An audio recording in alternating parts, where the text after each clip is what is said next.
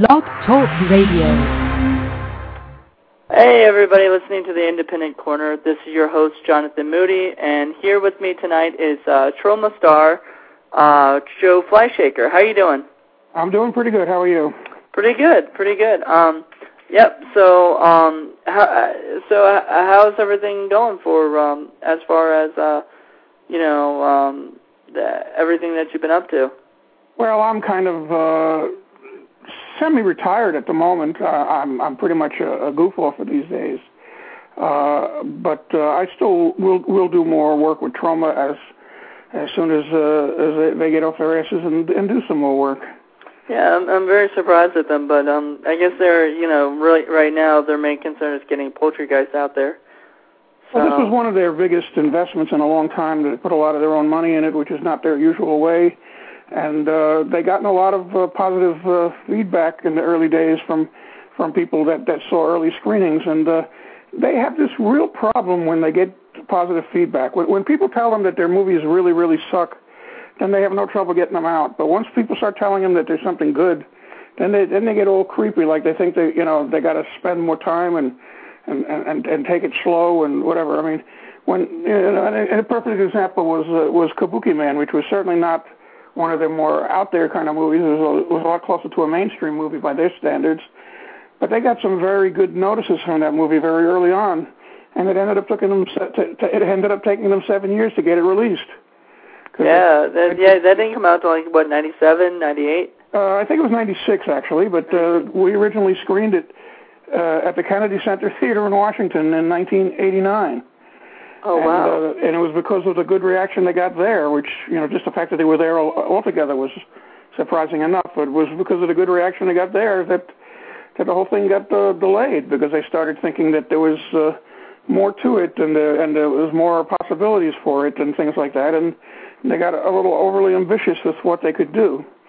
Because one of the strong suits with Troma or any independent filmmaker is to, to know where, where, where, you, where you fit in the marketplace, and to make your movies accordingly, whether it's a matter of what your fans like or a matter of what your what your distribution channels can handle. I mean, you know, you're not going to uh, to make a Troma movie and get it distributed, uh, you know, like uh, like a Spider-Man movie. That's not going to happen. Mm, so, yeah. yeah, I mean, uh, it's it's definitely, and I'm surprised they're not trying to hit up the the, the direct-to-video market or anything. And um, well, no, no, they've they've tried very hard, especially with their own productions, to avoid the direct-to-video market. They've always had this special plan that was always part of their plan to release all their own homegrown movies in theaters, even if it was only for a brief period, because it gave them added credibility in the marketplace, because then it officially is not listed as a direct-to-video movie, the fact that it's actually been shown in theaters. Now, it may not have been shown in a lot of theaters, and it may not have been seen by a lot of you know places or been in a lot of Uh, cities, but it was shown in the theaters. It, it adds to the credibility. Oh, Nowadays, you know, know and, and Poultrygeist is all over the place now. I see, like, you know, it just was in Orlando. In May, it's going to New York. I know, like, I'm sure it's going all over the place. Wherever anybody, you know, can put it, they're right, trying to get course, it out there. The number of places that you can put these kind of movies is far less than it used to be because of all the all the chains. Most of the theaters belong to these giant chains, and they'd rather show the, the same movie in, in, in three thousand screens than, than than put ten screens dedicated to more independent films. So it's it's, it's a struggle, but the, the good side is that uh, that Troma has other avenues uh, that they've been very good at uh, exploiting to, to keep themselves going. You know, they, they do sell a good amount of the D V Ds, and they do get distribution all over the world, which a lot of other people do not. And they also have a whole library of films that they themselves distribute, but they didn't actually make. You know, that that uh, keeps them plenty busy. Yeah, definitely. Um, so, uh, I guess let's let's start out um, by talking about how, how did you get into uh, making movies and being well, an actor? Uh, this goes back to around nineteen eighty-two. I was working uh, in in the Wall Street area as a computer programmer. And there were a couple of coworkers of mine who were consultants, which uh, only meant that they did the same work but got paid more for it and had a little more of an independent schedule, that were on the side working as, as actors. And uh, when I heard about what they were doing and, and, and how they did it, because one of the things that I was never prepared to do, being the, the lazy slob that I've always been, is I, I was never going to risk my, my career in computers and, and you know and, and become a, a taxi driver and, and pursue acting career. I, w- I wanted to do it uh, sort of in my free time, which uh, I had been told by many people was impossible. Uh, but uh, I, I ended up achieving exactly what I what I set out to do, because I remained in the computer field for twenty-five years after that. But uh, what happened was, uh, about a year after I uh, sort of got the bug, I became a consultant myself. And as a consultant, I got paid more for the time I worked, but I was also more able to take time off. Mm-hmm. Uh, I didn't get paid for the time off, but I was earning enough that I could take that, that hit and pursue these things. And uh, at that time, uh, the person living above me in my house was a, a New York City school teacher who was a part-time actor. And when I told him I was interested, he pointed me to some of the show business uh, newsletters, uh, rather uh, weekly publications. One was called uh, sh- uh, well, one was called Show Business, which I think is out of print, and the other one was called Backstage, which I believe is still in business. And there were a lot of casting calls in those things. The problem, of course, is having no experience and no training. Uh, most of the things that were listed there, uh, you know, I just didn't think uh, I would be suitable for, so I wasn't really sure how I was going to get into it. I had some serious doubts as to what my path was going to be. But then my friend called me one day because he saw an ad in Backstage for a Woody Allen movie. And uh, the guy was, he, he was casting for a, a family of people, of, of people from, a Jewish family from Brooklyn. Now, I happen to be Jewish, and I happen to be from Brooklyn, so, you know, that sounded good. But I, I still didn't think uh, I stood a chance, because, again, Woody Allen is a, a professional, a top-notch director, and uh, I had no experience and no training. But my friend insisted that that would not be a problem, that Woody Allen uh, uh, would, would, would, would, would use me because he, th- he thought I would look good for the, you know, that I would fit into his uh, use of, of everyday people. He liked to use people that looked like real people, not, not only movie stars.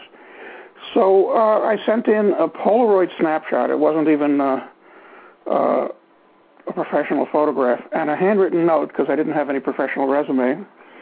And they actually contacted me, and uh, suddenly a few weeks later, I'm standing in a room in front of Woody Allen and his producers, uh, being talked to about being in his film, which I ended up in the film. Which which movie is that? That's Radio Days. Oh, wow. And is it an extra or? Uh, well, the, tr- the truth is what I ended up doing was that of an extra, but they didn't treat me like an extra. They had a they had a category, I don't think it exists anymore, something called a day player. And the day player meant somebody that, uh, although they didn't have a big part in the movie, they considered their part to be significant for that day. So uh, I had this one-day part. In other words, I was basically in one scene. And they considered my character important enough in that scene to pay me as if I was a, a real actor. So but you didn't have any uh, speaking lines or? Well, they weren't sure whether I would have. They called me up. They told me, we're not sure if we're going to want you to, to, to uh, there was a certain line that was repeated by a few of the characters in the scene. It was a classroom scene, so they had members of the classroom repeating uh, some of the, this was a, a, a, a, a English class, learning how to speak proper English. And, uh, So they had this teacher that would recite a phrase, and the, and the students would repeat. So they weren't sure which students they were going to use to do the repeating. And, and so they called me, they told me that they might use me. Now, the thing is, they paid me uh, and designated me with a status as if they did use me, so I got that benefit. It was uh, a known fact that, that Woody Allen was always generous to newcomers and helps them, helped them get, get going in, in the business, because one of the things that came out of that was that, although I didn't end up getting the line, I, I did end up uh, becoming eligible to join SAG, which at the time... Just from being a day player? Excuse me? Just from being a day player? Yes, because, yes, because that's considered a, a principal role. But it's a, but the day player was just a one-day principal role as opposed to a, a full a full film principal role. So there wasn't a lot of a, a lot of money. I got paid three hundred sixty dollars for that day's work. It was about six hours. They even paid me for the time I spent when I came for a costume fitting. So that was kind of an interesting experience. You walk into a, a place, uh, the costume shop. Uh, this was not a Woody Allen costume shop. This was just a professional shop that specialized in, in costuming for, for theater and, and movies. and you walk in there and, you know, four or five people will start fussing over you to see what they need and uh, what, how to fit you. And uh, I, uh, I I have not always been the easiest person to fit because I'm a, a little bit oversized, but uh, they, they had everything they needed. They were very well stocked. So it's nice to walk into a, a clothing place and have five people fuss over you, and at the end, you're not paying the bill. Not only was I not paying the bill, but I ended up getting a check in the mail for the time spent. Oh, nice. So, uh, and that check in the mail itself was, was more than I usually got from Troma. So it was, you know, it, it was uh, it was it was an interesting way to start. Of course, because uh, I really didn't do anything in that movie uh, other than, than than sit in the classroom. I, I didn't exactly get much credit for it. In other words, uh, I didn't get a screen credit. Uh, my name didn't appear on the screen, and uh, it wasn't something that was going to sell me to all the other producers in the world as a, oh, look at that, he's an actor. You know, how do you, how do you make a resume out of that? Yeah, you can't put down uh, day player and, you know, guy well, actually, in classroom. Actually, you can and you do, but it, but it doesn't really get you very far, is, is the point, you know, sure. Especially when I still didn't have any training. I actually only took my first acting lessons after my first two Troma movies.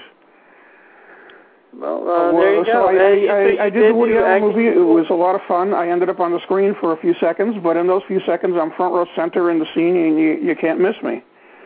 So uh, I, I had my, my, my moment in the sun, so to speak, and it, it was a lot of fun. Uh, oh, cool. And uh, I thought it was going to lead to all kinds of things. In fact, I have a letter in my possession that was sent to me by the Woody Allen people. It was pretty much a form letter. In, in those days, uh, when they did computerized form letters, uh, they basically printed a bunch of letters, and then they would type it. They didn't really have computers yet, not really much. The personal computers weren't weren't really prevalent in those days. So you basically would have a, a letter that's typed out and then copied, and in the space where it says "Dear," uh, the next word, which would be your name, they would go in and type it in on a typewriter. So when you look at it, you could see that the name didn't exactly line up perfectly with the rest of the type. That was how you could tell.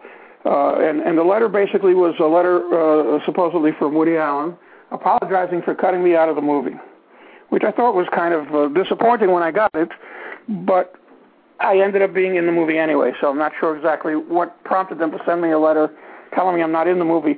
But the letter was actually hand-signed by Woody, so oh. I still have that original letter, and uh, it's kind of a cool thing to have. Yeah, and another thing I have is uh, when, when they discussed with me the possibility of doing this one line in the movie, uh, they asked me if I wanted the the, the, pa- the script page for that scene, uh, so I could look at the line and be uh, be familiar with it in case they choose me to do the line. So I said, sure. I mean, if nothing else, uh, I have a su- another souvenir. Because one thing you don't get when you do a Troma movie, even the stars probably don't get full scripts until the last minute, because uh, he's very close on, you know, holds, holds those scripts very close to hand, uh, but to get a single page, I guess that wasn't a problem. So that's another souvenir I have. Oh, uh, so is it just one page? With it was just one page describing, as it was referred to in the in the in the script, as a uh, a classroom of night school losers.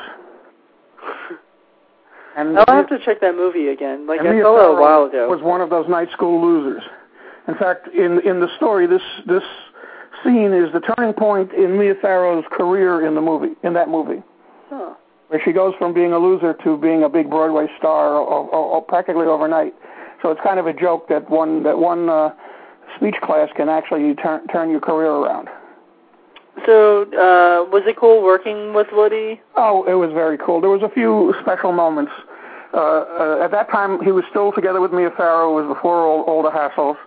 And at that time, they had just ado- she had just adopted uh, a, a, a young child, and uh, they had brought they had uh, the child was brought on set with uh, like a nanny, and we're all dressed up in nineteen forty-one clothing. That was the, the time period, so it was kind of an odd-looking bunch of people, and we were in this uh, studio. And because I in, in, in it was a studio as part of uh, New York University's uh, acting school, and uh, because I was given this day player status, I wasn't forced to hang out with the extras. I was able to hang out with the with the main actors, the ones that actually had the lines, so it was kind of fun again. And uh, Woody Allen walks in with Mia Farrow, and, and, and, he's, and he takes this carriage with the baby, and then he starts walking it all around the studio to put the baby to sleep while, while they're setting up for the next shot. Uh, not your typical Hollywood uh, activity. And when and when they first walked into the room, all the actors in all their costumes came rushing over to to, to, to look at the baby and go ooh and ah. It was, it was it was quite an unusual sight. And Woody, and, and the odd thing about Woody is uh, we didn't know, again, as being actors, and in my case a very small actor in that movie, I certainly was unaware of the, the whole story of the film. And uh, as I didn't know whether Woody himself was in the movie or not, because he didn't always appear in his movies. And the odd part was, it turns out he wasn't in the movie physically. I think he narrated part of it, but he wasn't physically in the movie. And the strange part was, I remember on the set looking at him and and and wondering if he was dressed for a character in the movie or not, and I wasn't sure. So here I am in nineteen eighty-two, and I'm not sure whether Woody Allen is dressed to look like he would fit in for nineteen forty-one, and as it turns out, he obviously wasn't, but the way he was dressed, I couldn't tell. So I, I thought that was another uh, oddity. Wow. Is IMDb wrong? Because they're saying, like, it was nineteen eighty-seven when well, the video uh, okay. When I said nineteen eighty-two, I'm wrong. Uh, I'm sorry, now that I think about it. It was nineteen eighty-four that the film was made. It was made in December of eighty-four, but it was released in February of eighty-seven. Which Why was did it take so long for him? It bothered like, me a little bit that it took so long to come to get out. Hmm? Yeah, it took a long time for them to release it. Uh, I don't know. I mean, I, well, I guess was that one of the times where he wasn't, like, right now it's, you know, doesn't take too long, you know, to get... Well, he was always fussier than most when it came to it. In, in some small way, uh, just like Troma being a small company tends to take a long time to reduce a, to to release a film because they're, they're, they're taking a very close hands-on thing. Woody Allen was also a close hands-on kind of person for a different reason. He was a very professional and very fussy person when it comes to what his films look like. I mean, there was one case on one of his films that at the end of shooting it, he looked at it, didn't like it, and reshot the entire film.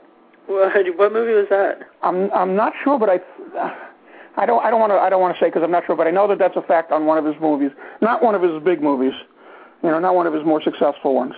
And the thing about Radio Days is, it, it, I think it's it's underappreciated. I think it was a really a real gem, but it was a small story. It wasn't a big, magnificent story. It didn't have special effects like some of his movies had. Uh, uh, but it was it was a, it was a very interesting story. For, you know, really a real good uh, um, time time uh, capsule for for for the for the late thirties and early forties.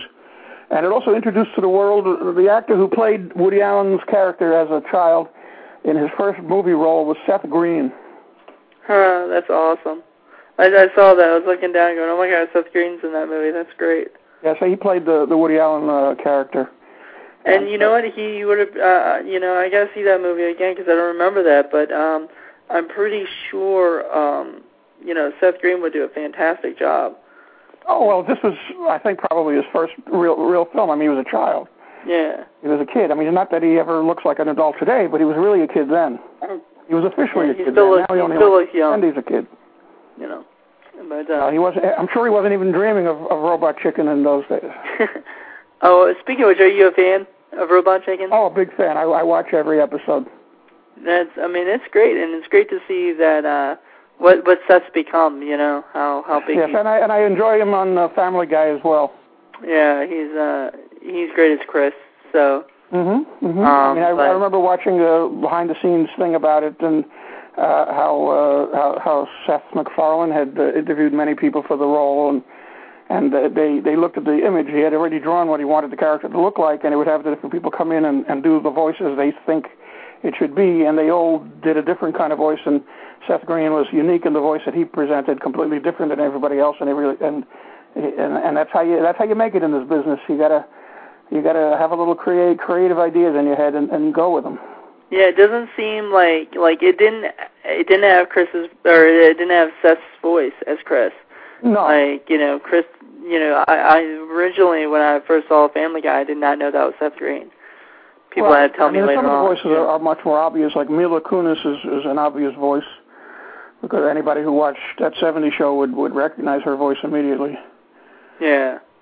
But, uh, yeah, so it's great to see that, you know, Seth was doing that. But, um, but uh, uh, you know, it's great to hear that you're a fan of those kind of things because uh, I'm sure there are a lot of stuff that you like that, uh, you know, have you know are the, the, the furthest thing away from Troma that you could, you know?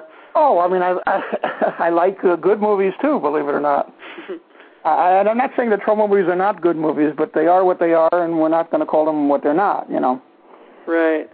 Um, and have I, you tried, I, like, I, the and the work for other, like, I mean, I've, I've worked with, with a number of major directors, Woody Allen being only one of them. I also worked with, uh, I did a, uh, a number of scenes, although uh, more of, a, of an extra type of role in a, in a, in a movie uh, directed by Sidney Lumet, one of the greatest directors. And uh, I... Uh, I worked on a on a Schwarzenegger movie called The Last Action Hero, and uh, I worked... Wait a minute, you were in Last Action Hero? Well, you're never going to see me. The most you're going to see, if you look real fast and you know when to look, is you'll see the hood of my car. That's about it. It's, it was a strange experience, but it was a, it was a very enjoyable one. Uh, I play... This was uh, in the scene... Are you familiar with the movie? Yes, I, I own it, yeah. Okay. Oh, so it's yours now, huh? Yeah, I love it. I love it. It's a great movie. Yeah, oh, it's it's a, it's a terrific movie. Uh, and, and the only problem was it didn't do that well in, in the box office because uh, I think they overhyped it a bit.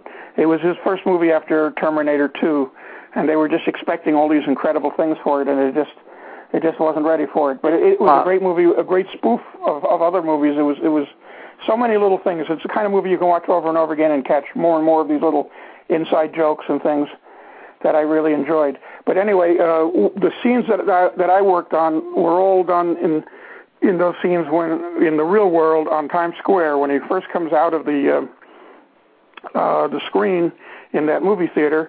Uh, he goes outside, and the first thing he does is he smashes the window of a car parked outside to steal the car, uh, and discovers that uh, in this world, when you smash the window of a car, it actually hurts. Right, right, right. I remember that. And uh, he, he later destroys that car. And so there's a there's a number of scenes on the street there uh, that I was so I, me and a number of other people were standing around on the streets as, as just the background characters walking around. And, but here's the the interesting Troma connection. Uh, you have to look carefully, and I think there's a couple of places where you could see it. But uh, what happened was this was done in the in in ninety in the winter of ninety-two into ninety-three. I think it was February of ninety-three when this was filmed. And the Times Square was already pretty much uh, locked down. I mean, the, all the old theaters had closed. All the all the uh, the, sli- the slime had pretty much been uh, cleaned up, but it wasn't yet turned into Disneyland. The, the, the new places hadn't opened yet, so a lot of the old theaters were still sitting around as just empty shells. So in order to make the scene look like Times Square was still active, they just you know put new new light bulbs into all the marquees, and they put fake movie titles up on all the on all the the the, the, the thing all, the, all those marquees, and some of those titles were actually kind of funny, reminiscent of, of the old Times Square, because I, I used to be a big fan. I used to go to Times Square to see movies all the time, and uh, they needed posters to put into the into the uh, into the movies uh, theaters, uh, so the outside of the theaters, and they all had these little entranceways where you could walk in and see posters and lobby cards and things like that. So they wanted to put all those things in. Now, of course, why spend the money to do that when right around the corner, a few blocks down, is the Troma offices? So somebody contacted Troma and said, hey, would you like to supply us with posters? And Troma said, sure, we'll even send somebody down to hang them up. So the whole street was plastered with Troma posters. Hmm. Uh, things like, uh, I remember seeing right near where I was standing was a Zombie Island Massacre poster. There were, tox- there were uh, Kabuki Man posters. There was Toxic Avenger posters. You know, all the usual uh, uh, things. In fact, I remember at one point watching Schwarzenegger walking by one of those theaters, and he was looking at, very closely, very intently at one of the posters and the, and the lobby and, and the, the, the behind-the-scenes photos surrounding it. And it was the poster for Troma's War, and the photos surrounding it included a photo of this blonde uh, who has just been shot in the back. And I wish I was allowed to walk over to him because they, they made it a strict rule that nobody was allowed to approach him. Uh, you know, we were lesser citizens. We weren't allowed to go over and say hello or anything. But I wish I could have told him that I was, you know, the guy who shot her in the back. Because I think that would have made for an interesting conversation, at least for ten seconds. But, uh, you know, so th- there there I was out in the street for three three nights. It was filmed overnight in February in the cold with freezing rain coming down uh, most of the time. And then the, the last part of the scene, and again, not knowing anything about the story or, or, or where these scenes fit in, I had no idea. Uh, where they fit until I saw the final film.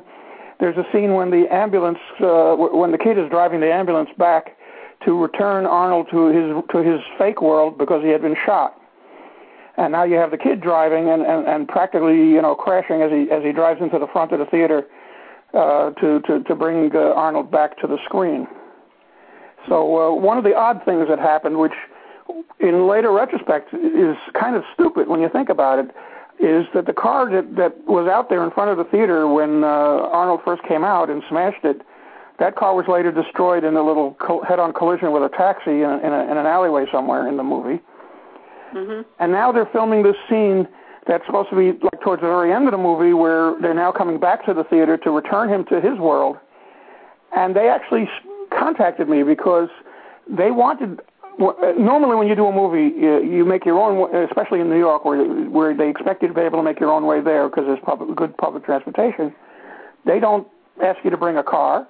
And if you do bring a car, it's your responsibility to find a place to park it or put it in a parking lot. And the amount of money they were paying me, it wasn't worth for me to, to do that. But um, they, in this case, wanted my car because they needed cars for the street. And... Uh, So they had paid me to bring my car. So instead of having to put it in the parking lot, I got to park it on set, and uh, and I got paid an extra little extra something just for bringing it. So it was a, a win-win for me. But on the last day that I worked, they asked me if I could, you know, they said, we don't need you anymore, but we would like to have your car back. I said, what do you mean? He goes, well, we, we looked at your car, we realized it looked very much like the car that was in that other scene, and we'd like to, but that car has been uh, destroyed now, and we'd like to put your car in in front of the theater, so when the ambulance makes that, that sharp turn to drive into the into the into the theater, it would pass by your car. And uh, I wasn't too comfortable with that idea. You're afraid uh, that they're going to if they had damaged that car, sure they would pay for it, but it would cause me a lot of difficulties, to put it mildly. And uh, I ended up saying saying no to them, which they were kind of surprised. They didn't think anybody would turn down the opportunity, an opportunity like that. But I, you know, I wasn't in the business of, of, of giving my car out for, for making movies. It wasn't a, a special car or anything. And uh, they were at least going to pay you for that, right? Oh, yeah, yeah, but it wasn't going to be enough to, for the hassle involved. Because, yeah. uh, you know, how do I get the car there? What do I, what do I, I mean, I used the car to go to work in those days. And they said they don't need you anyway, so they right, so they weren't going to pay to have me there, so it wasn't worth it. And uh, so, when, but when I discovered later what the scene was, I mean, it was absolutely a stupid idea because why would the car that was there when he first came out of the screen and, you know, and drives off with and demolishes, why would that car be back in front of the theater at the end of the movie when they're bringing the, the ambulance there? It makes no sense. I, I so they might not have even used it. They might have realized then, you know, afterwards, like, oh my God, it makes no sense, and then. You know, they've got your car. And I, have, I have no idea what was on their mind, but it's it is funny though that after I looked at it after the fact, it made no sense. Yeah, so that's, that's big time show business for you. Yeah, that's that's really great, um, and um, you know, it, it, and it's great that you've been doing all these like films and doing well, oh, you know, other one, stuff. One more one more little thing I wanted to tell you about that mm-hmm. because we were on Times Square and we were basically on forty-second Street. There's a lot of people in, in Manhattan, even in the middle of the night, walking around, and they were not allowed to block the street off completely. So every time they were in between shots, they had to let people walk through and they had to let cars go through. Every time they were ready to do a shot, they were allowed to stop the people and to stop the cars. The problem is, how do you make sure that the people that remained on the street were your people? Because if anybody else that wasn't your people gets on film, you have legal issues when you try to release the film. So uh, when we would sign up, sign in each night to, to, to get when we first got there, they would give us a card that said that we were part of the uh, the, the crew, and uh, so we would get carded.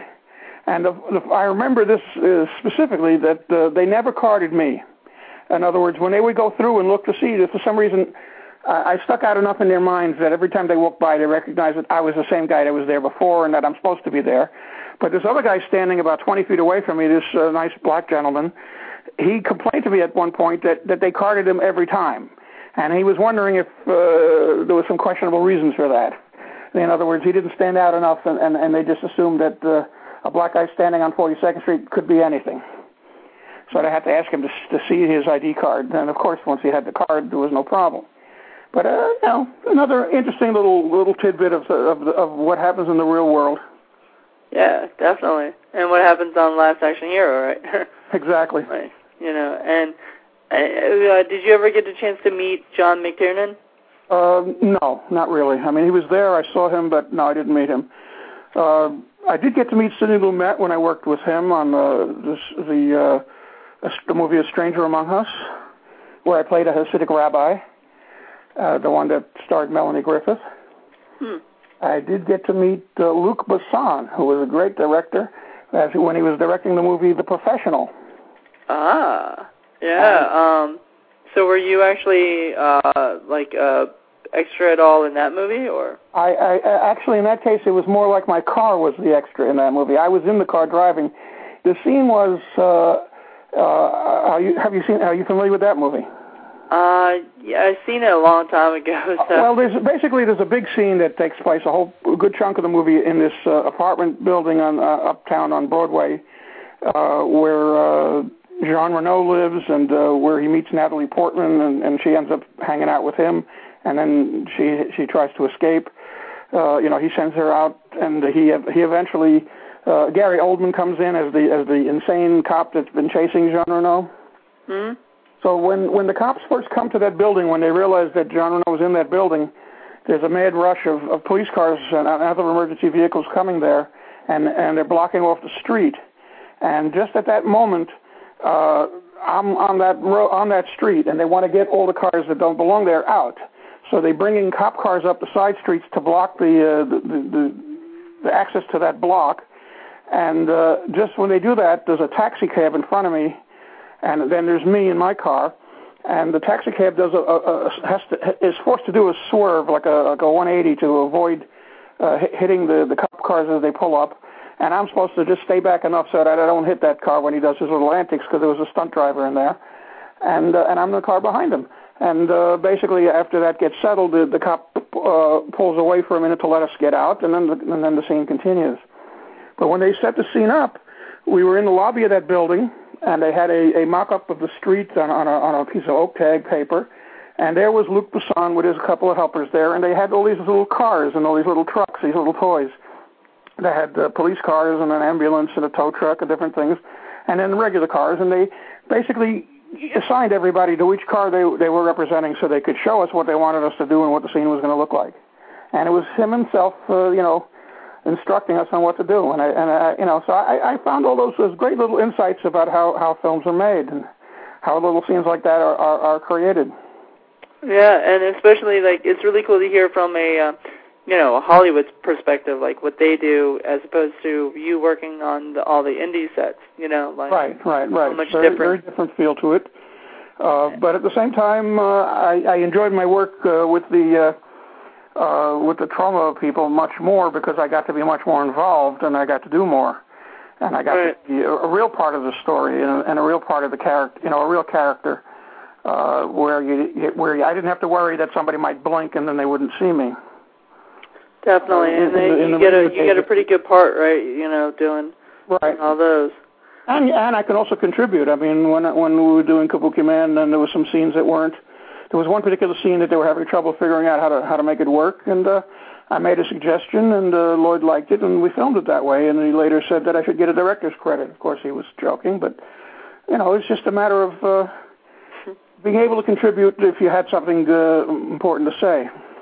Now, what are, what are what are your thoughts? Like, have you uh, have you read those Make Your Own Damn Movie book, or you know? I, I read the uh, the first book. The uh, All I Need to Know from. Right. That's the one that has my picture in it. Me and uh, Marv Albert. I don't know if you're familiar with that picture. Um, I'm not sure, but I'm, I'm sure I've seen it because I've, I've got both of those books. So. And this was a picture I gave them uh, from one of my appearances on the Letterman show. Oh, yeah. Now, I, I did want to discuss that, but I wasn't sure when to, like, segue into it, but I guess this would be perfect time. Sounds like it's, a segue to me. Yeah. Um, you know, the, uh, was it the...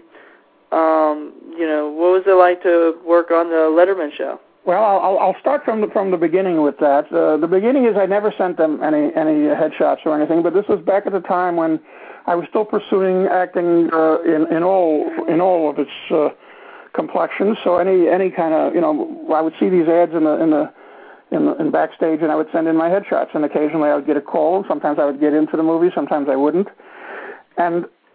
As a result of doing this, there was a certain number of, of main uh, companies that did the, that did the, the casting calls that specialized in providing extras and things like that, and they would have a file of, of, of actors, and I would be considered a character, so they had me uh, in their character file.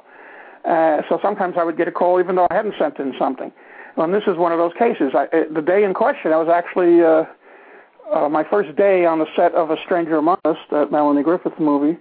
and uh, it was a it was a bad day for me because they had totally screwed up my wardrobe. Uh, and the, the the suit that they had gotten for me didn't fit, didn't even get close to fitting. So I wasn't going to be sh- uh, shot for any scenes that day. So I'm but I'm just hanging around because I'm well, I'm on location in Queens, and I drove to my car to Manhattan to go to where we were we were meeting. So I had to, I was going to have to stay there all day and wait for them to leave. Uh, but around noon, I made a phone call to my house to check my messages, and there was a message from the Letterman people saying, uh, you know, they're they're looking for, for some people, and would I be interested? So uh, I spoke to the people from the, well, I called them back, and they basically said what they needed, and they needed me. They were looking for big guys for, for a, a, a, a scene, and uh, they needed to know pretty quickly if I could be there by a certain time. So I said, I'll call you right back. I'll check with the people here. And I, I spoke to the people there again. And it was fairly early in my acting career, so I, I didn't want to do anything uh, inappropriate and, and, and get on anybody's bad side. So I wanted to find out if it was okay for me to leave. And I said, sure, as long as you, you sign your voucher and you acknowledge that, that uh, they're not responsible for bringing me back uh, to, to Manhattan. Because they take that responsibility seriously. They don't take people to locations and, and abandon them. So they want to make sure they know who they're supposed to be bringing back. I said, oh, no problem. So I called the Letterman people up, and they said, well, you have to get here by a certain time, and uh, if you do, uh, we'll, we'll use you. Uh, but there was a chance I wasn't going to make it on time, and they said, well, if you don't make it on time, uh, we will pay for your for your cab fare. So you won't be you know out any any, any money for, for trying. I said, okay, it sounds like a good deal. So I call a, a car service, and I end up in one of these uh, town car type limos. It even had a cell phone in it, and I took the, the phone and I made a call to my office because I had taken that day off as a vacation day from my regular job. So I called one of my friends and I said, hey, you know, I'm, I'm leaving the movie set right now, uh, and I'm going to the T V set, to the T V show. And it, it just had that strange, I said, you know, this is not me. I mean, I'm not a, a Hollywood guy, but to be going from one to the other was, was very bizarre for me. I showed up about ten minutes late, and they already had the, the ten guys they were going to be using already dressed in costume. They took one look at me, uh, called one of the guys out of the, out of the group, took the costume off of him, sent him home, and gave it to me. And after that, I ended up uh, doing uh, a, a dozen more appearances on the show, and about another dozen or more times that they called me down and paid me and, and, and didn't use me. So it was a good uh, stretch. Um, so as far as, uh, you know, making those movies, you know, doing all those movies and whatnot, uh, or the, the, you know, episodes of the show, um, do you look back at it and go, oh, my God, that was a pretty cool experience? Oh, incredibly cool experience. Even to this day, uh, when I watch shows like Letterman, I, I always get a, an extra kick because I look at him and I say, I've worked with this guy many times.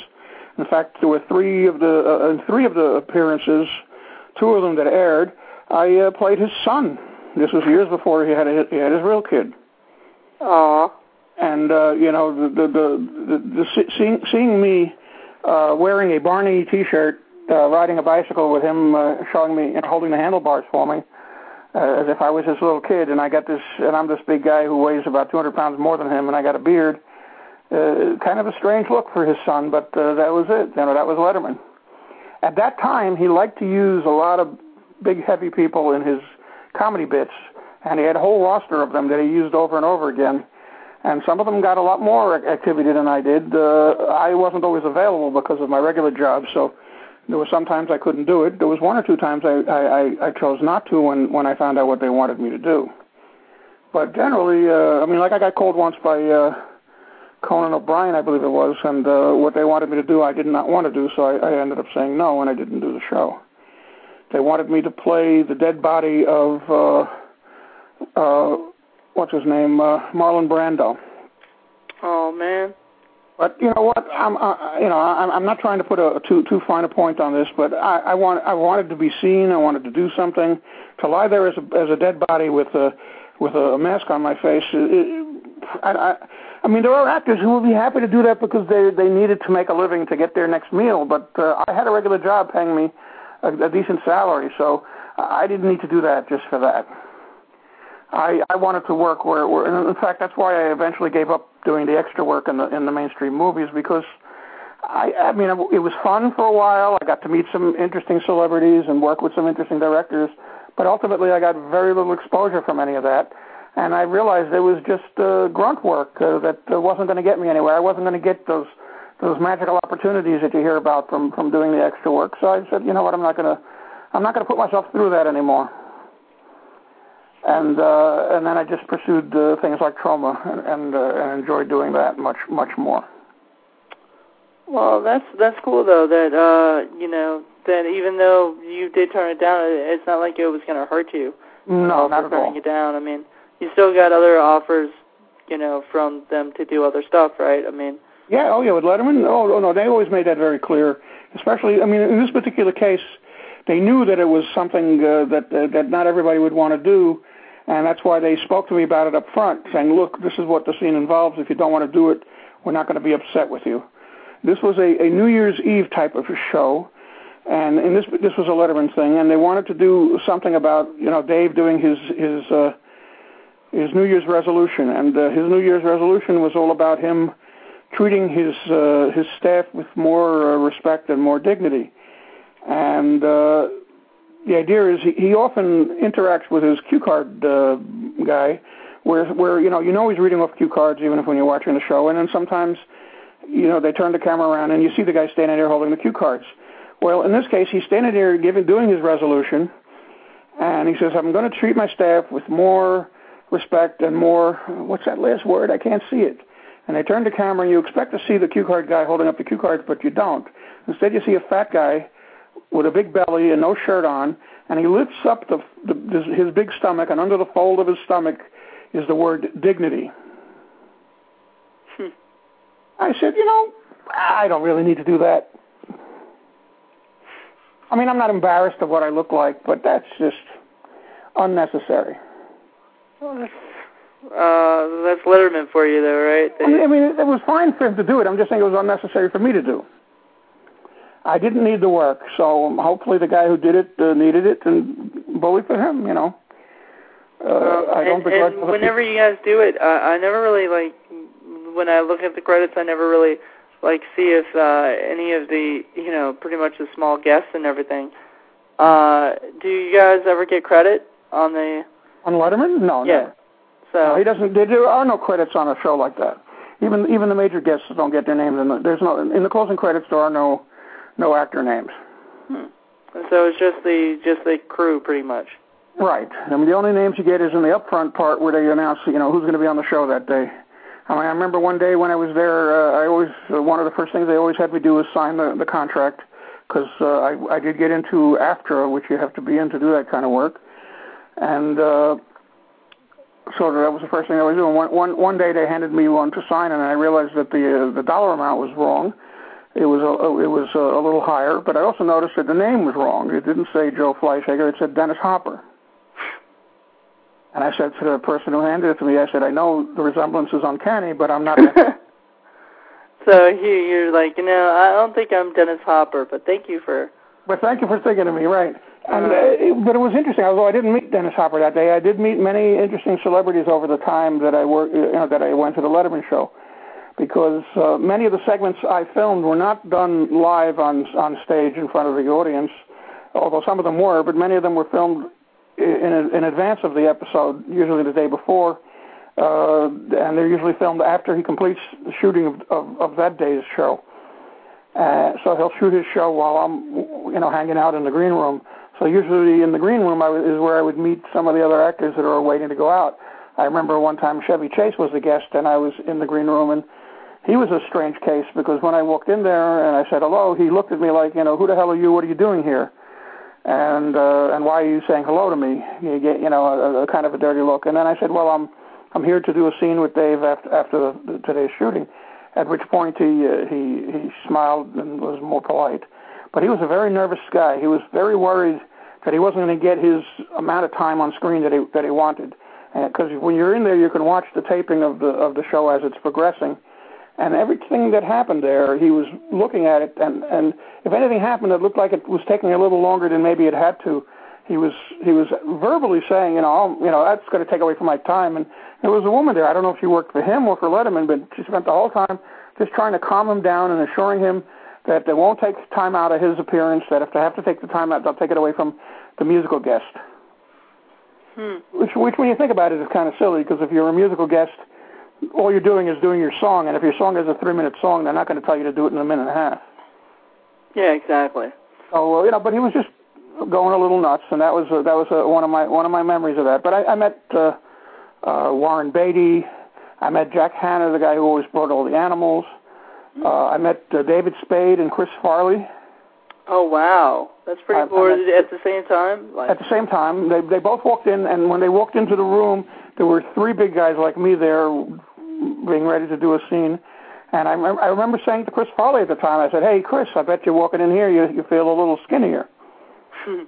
And uh, he, he didn't he didn't respond to that, but that, that's okay. It didn't bother me. I was just happy that I got to say it, you know. Yeah. Well, uh, I'm sure he was, like, a little, like, you know, preoccupied thinking about what he was going. Well, who knows what, what what's going through a guy's mind, whether he had, a, had an issue with, with that or whether he was offended. I, I have no idea, but, you know. I well, I'm just saying he was probably thinking about his own, you know, doing his... His own appearance, yeah, sure. Doing his... And one of the guys uh, that was involved in many of the scenes that I did there was an actor named Leonard Tepper, who ended up becoming a, a pretty much of a regular on, on Letterman for about a year or so, where he appeared almost two or three times a week. And he was one of these goofy-looking guys, and uh, uh, he actually had had, uh, had had been involved with Troma. He was in the movie uh, Waitress, mm-hmm. and he appeared in the poster for the movie Girl School Screamers. Mm. Uh, so he was he did uh, many many uh, appearances, and a number of them with that I was in as well. And then a few years later, uh, he passed away. He he wasn't a healthy person. But he was a complete nut job, and uh, he had this really creepy-looking face that he could screw up into this really bizarre look, and uh, they, they liked it. So, you know, that's okay, cool, you know. Cool. So, um, anyway, so I guess uh, we'll talk a little bit more about, um, you know, uh, a lot of the Troma stuff, because you, since you've been in almost all, like, the ones since uh, since Toxic Avenger two. You know, all the ones that Lee Sloyd's directed? Well, the first one was Troma's War. That was before Toxic Avenger. Yeah, that, and that's what I meant. Since Troma's War, pretty much. Yes, that's, that is correct. All of their own productions. I mean, they've made some that are considered sort of their productions, but they were made out in California, which means that Lloyd really didn't have his hand in it as much. But all the ones that were really, truly Troma, since since Troma's War, I've been involved. Yeah, and I mean, I don't think there's been, like, many that he's not really been, like, other than ones he distributes himself, you know. That he had well, no, there, there's a group of films that he had uh, India Allen make for him. Oh, the Tales from the Crapper? Um, well, Tales from the Crapper originally started that way, but uh, they, they weren't happy with what it looked like, so he sort of took it on board and wrapped around it with his own stuff. Hmm. And uh, so I got involved with that. But uh, originally it was going to be done, all, all of it done out in California by, by that group. But they, they had done uh, a couple of other uh, things. I'm trying to remember the name of it. Uh, uh Some Western-themed things with with girls. I forget what they called it. There was one, I, I think, did Indiana, uh, India Allen uh, also do uh, Parts of the Family? She may have. I, I don't I don't remember. Oh, okay. I don't you were, you were part of that, I think though, I, right? I, I didn't do any scenes that I remember, but I think they may have put something with, with me in it. I don't I don't recall for sure. And then, and then any any of their D V D releases in the last few years, uh, I'm at least in some of the sub, supplemental segments. Uh, like the uh, the tour of the Tromaville uh, building with the uh, so whenever they see the commissary, uh, it's me wolfing down some cheeseburgers. Or uh, when Lloyd was promoting his books, we shot a little segment outside of his office that I was in. Things like that. A number of segments where I played uh, Michael Herz. Yeah, um, I, I wanted. Yeah, I, I wanted to discuss that too. Is uh, Uh, when Lloyd walked up to you and said, "Hey, you're going to be playing Michael Herz," what was your first, like, initial reaction? Well, I, I thought it was a little nuts, but I, uh, they told me the reason. They said basically Michael doesn't want to appear on camera; he prefers not to. So this was done originally almost as a as a joke on him, but he went along with the joke and he, he enjoyed it as much as the next guy. So we, we continued with it, and then I came up with my own uh, official nickname that I uh, that I that I think they're using in my screen credit for Poultrygeist. My nickname is Mega Herz. Mega Herz. It's awesome.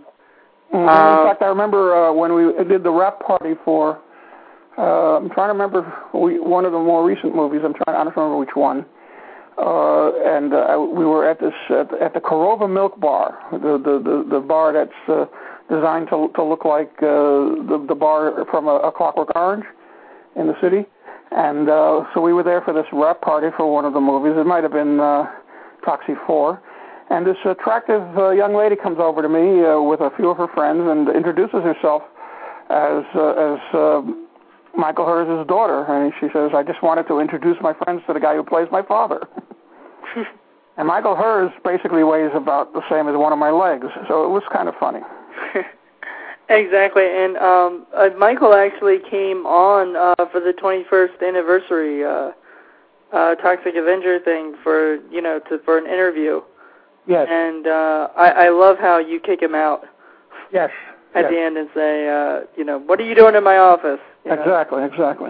So yeah, I thought that, that was a really good joke. And, uh, the the uh, the one that I, I really got a kick out of uh, was. Um, Was it that wasn't was it that one or I'm trying to remember which one it was. Uh, it may have been the one for Tromeo and Juliet, where we were showing uh, the thirty years of Troma and showing the different decades how we kept trying to make the movie over and over again, and uh, and uh, and how um, uh, each time I, I pitched the movie was uh, you know so I started off with a full beard and then I had uh, a goatee and then I had just uh, the mustaches like the guy from American Chopper and then. I was totally shaven, so we had four completely different looks, and we did these segments. Try to remember. I know Debbie Rochon was in it, and Lloyd was in it, and um, I'm trying, I think uh, uh, Debbie Rochon was, was supposedly playing this third partner that uh, nobody no, nobody realized was part of the of the, of the Troma team, uh, and uh, and then. Uh, I don't know if we killed her or what. I don't remember the whole deal, but it was it's it's it's in the intro on one of, on one of their on one of their D V Ds, and it's actually pretty hilarious. I know we did a D V D, uh, not a DVD, a Laserdisc intro for Tromeo and Juliet, where I got to play uh, Jane Jensen. Really? Why didn't they ever put that on the D V D? I think it's now. I think they did put that on the D V D. On the it wasn't one, on the original, the, uh... but I think it's on the uh, ten-year anniversary edition. Huh. I have to. I haven't gotten that one because I've got, you know, I've got the old uh, regular Tromeo and Juliet, but I might have to re, you know, I might have to rebuy it anyway because it's starting to get kind of scratched up anyway. Well, and one of the craziest uh, people I ever worked with was in Troma's War, the the the old the, old, the elderly lady who who played. Uh, uh, well, she played in, in Toxie two and three. She played uh, Toxie's mother, and in Troma's War, she played one of the survivors of the plane crash, and. Uh, He's pretty much nuts. And I, I remember on one of the trips back from the location at Troma's War, we were in a van, and uh, we were talking about the, the low-budget nature of the film, and she was getting really upset with us. What do you mean low-budget? Have you seen the budget? You don't know. What the, I don't do low-budget movies, and we're all laughing. Uh, she had actually worked in a in a Fellini movie years ago when she had worked when she was working in Italy as a, as a as a woman in her in her twenties.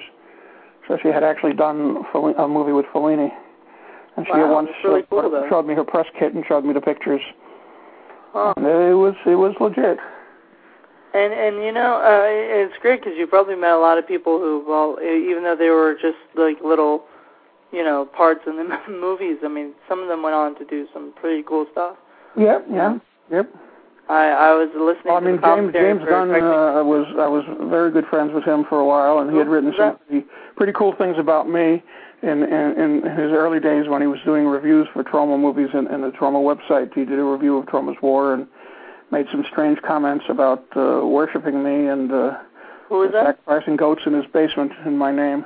Who was that?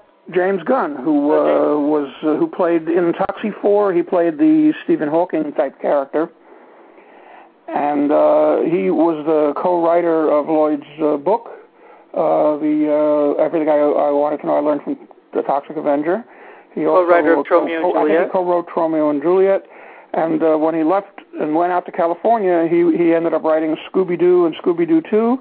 And writing the remake of Dawn of the Dead, and then more recently he made a he he wrote and directed the movie Slither.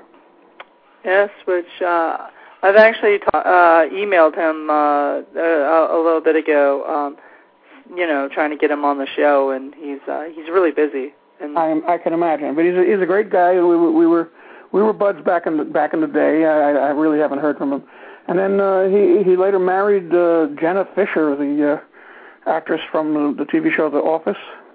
I think it, now they've split, but I'm yes, not... they have. And uh, and I read an article about it in which uh, she talked about how it's a, a very uh, a very pleasant uh, parting, and that who knows, maybe someday they'll get back together. So, you know, she didn't go into the details of why they parted, but they parted on good terms. I think that's nobody's business but theirs anyway. I, but, know, like... but parting on good terms is still a nice thing. It's still yeah. better than what, you know, some people do. Yeah, exactly. I mean, well, I mean, I'm glad that they're still okay, you know, cool with each other, and it wasn't a really bad.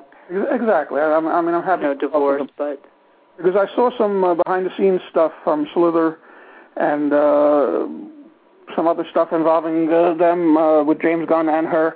Uh, on, a, on a disc I got from Troma. And, did you uh, did you uh, watch Lolly Love?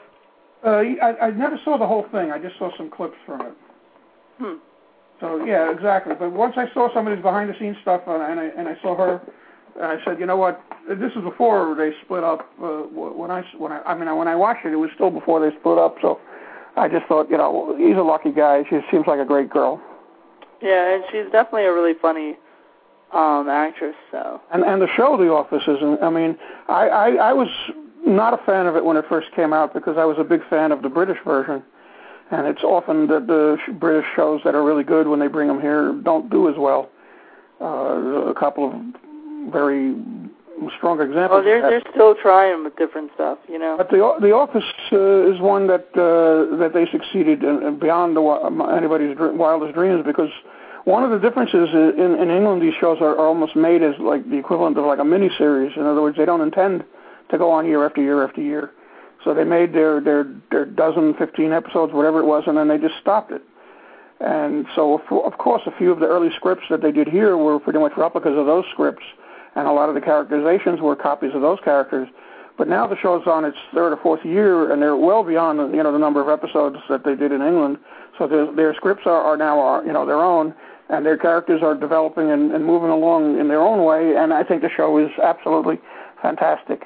I mean, it's it's depressing at times that this poor schnook of a, of a manager is, is that lost in, in, in how the world works, but but at the same time, it's compelling. It's like a train wreck you, you just have to watch. Yeah, I'm just not, you know, The Office for some reason has never really made me laugh, but... You know, that was well, it's not a, it's not really a laugh-out-loud show. It's a little bit different. It's a little more, you know, makes-you-think kind of show, and it's it, it, and the whole format of it is very unusual. Yeah, I don't know. I just, you know, I, I try to watch the pilot. One of the, one of the great examples of where, where British shows were, were attempted in this country and not, not done successful was when they tried to make an American version of Faulty Towers many, many years ago, because the original Faulty Towers was made in the early seventies. Yeah. And the problem with the American version is the first thing they did is they, they eliminated the character of Basil Fawlty. so so they eliminated the... It's actually, like trying to do All in the Family and getting rid of Archie Bunker. Yeah. And or or actual, doing uh, Entourage and, and getting rid and of Vincent Chase. The character was play, in, the, in the American version was played by Beatrice Arthur. Really? Mm-hmm. The Arthur? The Arthur, yes. And it, it just... It just was a disaster.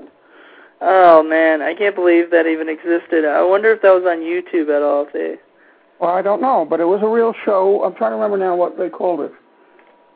I don't think they called it Faulty Towers. I think they may have a different name for it. But it was like, uh, it was definitely Faulty Towers that, you know... Oh, there's no question they were copying Faulty Towers. Right. There's no doubt about it, but they just did a very poor job.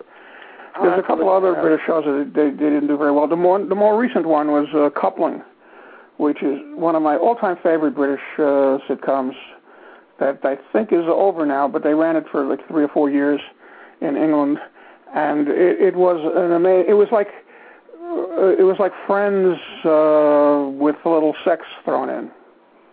So you have your three guys and three girls, but uh, they don't meet in a in a coffee uh, club, uh, shop. They meet in a bar, and uh, most of their issues and their their interactions Uh, re- revolve around uh, sexual frustrations and sexual successes and whatnot, and it w- it, it is hilarious. It's well written, and uh, when they came to make it in the U S, uh, it lasted about two three weeks on N B C and disappeared, and uh, I guess they never got the chemistry right. Hmm. Well, I can't see that show. Um, Sid B. Arthur was on the show? Yes. I guess maybe it's not on IMDb, but... Maybe not. I don't know. It wasn't uh, a highlight of her career. Maybe she's, like, trying to make sure nobody ever sees that. Well, you know, there there were many short-lived uh, series that, uh, that, you know, that, that, that just disappear and fade away. I mean, this one wouldn't even qualify for Brilliant But Canceled. Oh, yeah, there's, yeah, there's that thing called Brilliant But Canceled. That, I don't uh, think they've done a series called Not Brilliant But Canceled. uh, that would, that would be interesting to see. Yeah, I mean, there's a lot of really, really bad shows out there that they've never, uh, uh, that's never seen the light of day again. And uh, sometimes they might be interesting to see because of uh, the people that are in them. Uh, you know, you know, sometimes you think of like the greatest movies ever made and things like that, and you, and you think about who they originally wanted to cast. You know, just try to imagine Ronald Reagan in Casablanca kind of thing. Hmm. It's just hard to to imagine it. But he was the original person they were planning on casting in the lead role. And that, I think it would have been a different movie. I'm trying to say, um, I'm looking at Fawlty Towers, and it says that there was remade twice. Uh, remade well, there was a, as there was a later called one, Amanda. A, a later one with John Larroquette that I think was loosely based on it, uh, uh, uh, where he played uh, somebody named Payne or something. I don't, I don't remember. Yeah, yeah, it was called Payne. Yeah. Um, you know, I don't know if was that John Larroquette that was in it. Yes, he played the lead. He played the the, uh, the Basil Fawlty character. Huh. A good choice, I would say. Because of the yeah, whole. And there was Amanda's was the other one. Mm, yes, that's it. Amanda's, that's the one. And that was the other one that was. That was Beatrice Arthur, I'm pretty sure. So, huh. I have a good memory for these type of details. I mean, this is a long time ago.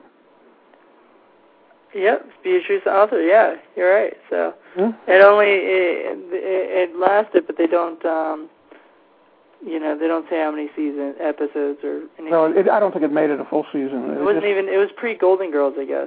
Oh yeah, yeah, definitely. So it wasn't even her, uh, her big, you know, her big break. No, no, it wasn't. But it was one of those things where they they wanted to. I guess they wanted this to make a, a vehicle for her, so they so they got rid of the, the male character. But it was kind of a dumb idea. Well, you know, I mean, because it wasn't out what made the show. It's not that you couldn't have made the, the the female character a bigger part, but it was the interaction between the two that was the, the one of the main aspects of the whole show. So you're getting rid of one of the main things, uh, and and uh, you, you just hurt the whole thing. I mean, there were so many other uh, copies, uh, some with mixed results. Like uh, Cosby did a show a, a few years ago that was a uh, a remake of a British show called One Foot in the Grave. Hmm. Never even heard of that. That was a British. That was a British name. The Cosby's name. I, I may have been just called the Cosby Show or something, but it was not. You know, this was much later than uh, than his than the Cosby Show that, that that was big. I don't remember what they called this one. I think it was just called Cosby, actually. And oh, oh was, yeah, the new Cosby. Uh, I don't know. I just I, maybe that, or, or maybe it was just called Co- Cosby. I'm not sure. Hmm. I mean, but it was the newest one that he had done. Yeah, I think so. It had uh, Kadeem Hardison in it. Oh, yeah, yeah, yeah. That was the newest one.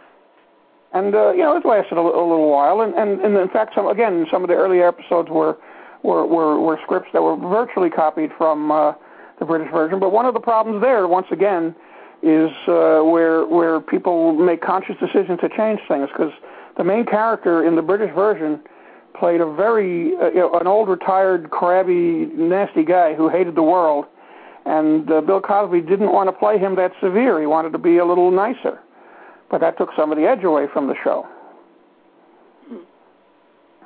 Yeah, I mean, I'm, you know, I I, I liked uh, Bill's shows, you know, like all the stuff that he's done, even even like um, Fat Albert, you know, the cartoon he did. So. In fact, I met him uh, when I was working on the movie A Stranger Among Us, the, the Sidney Lumet movie with Melanie Griffith, because part of it was filmed at the Kaufman Astoria Studios at the time when Cosby was still being made, and that was where his headquarters were. That's where he had his offices, and that's where he filmed.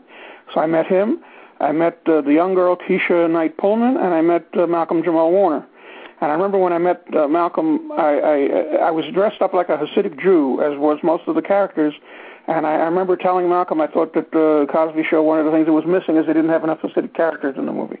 I, I wasn't serious, but I don't think he I don't think he he knew whether I was serious or not. And and the and the thing was, although there were a number of, of actual Hasidim involved in in bit parts, most of the uh, actors dressed as Hasidic Jews were not Hasidic Jews. They may have been Jewish, they may not have been Jewish, but they were all in character, because most Hasidic Jews wouldn't even be involved in an acting career. They have no interest in show business. So there was a little a little, a little strange. I mean, the whole experience was strange. Just watching all these regular people walking in the door and uh, and getting online to get their beards put on and to get their side. Their side, the curly sideburns put on, and then they all get into their black suits and black hats. I mean, they just had racks and racks of black suits. That's all anybody wore, and it, it, it was it was kind of, kind of funny. I remember uh, uh, doing a scene out, outside in Queens, and uh, almost tripping one of the main. Uh, in fact, tripping it. She tripped over my foot. Tracy Pollan, who was one of the main characters in that movie. Mm. That's uh, Michael J. Fox's wife. Which I thought was an interesting connection, because I also worked with Michael J. Fox on an episode of Spin City. Ah, did you do an episode? I did, and I've seen it many times in repeats, and, and uh, I didn't say anything, but I, I have a reasonable amount of screen time where you see me.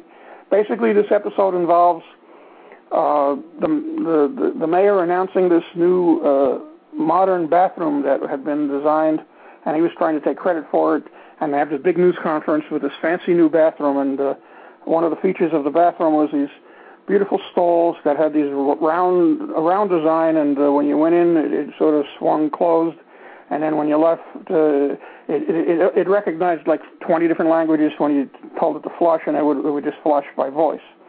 And um, so during the interview, during this news conference, there was this big fat guy who was uh, there, and he asked a question uh, about whether... Uh, they take into consideration uh, fitting, you know, that these things should fit for everybody. And they said, what do you mean? And he gets up and he shows that he can't get in there. And at some point it looks like he's stuck, and you can see off to the side Michael, Michael J. Fox's character sort of mouthing to somebody, you know, get the jaws of life. And uh, so a couple of scenes later, uh, he, he, this guy who happened to be a lawyer representing an organization of... called the League of of Large the League of Large New Yorkers uh, comes there with two of his uh, members of his organization, which was me and, and this other big guy, and we basically walk into Michael J. Fox's office with our list of demands. And uh, in the in the office at the time is uh, his secretary, uh, played by uh, what's her name? She's doing a lot of movies now. She's in that T V show Samantha Who. Um, I don't know. So it doesn't matter. But also in the room was Alan Ruck. Oh, man. Uh, you know, Ferris Bueller's Day Off, uh, Alan Ruck. Exactly. I mean, you see, you see, these are the these are the little tidbits that I get a kick out of, because when I look at Ferris Bueller's Day Off, I remember Alan Ruck that I had, that I had done a scene with, and I, and, and I had done a scene in the movie A Stranger Among Us with Renee Sofer. Uh, not uh, not Renee Sofer. Who was I thinking? The other person in the... Um, Mia, Mia. Uh, All right, Mia Farrow. That's right. Mia Farrow. Mia Farrow was also in A Stranger Among Us. Nice. So I, so I, you know, two out of the three main characters of, of, of Ferris Bueller are people that I have actually worked with. That's awesome. So even though I've done so, when you really look at it, I've done very little.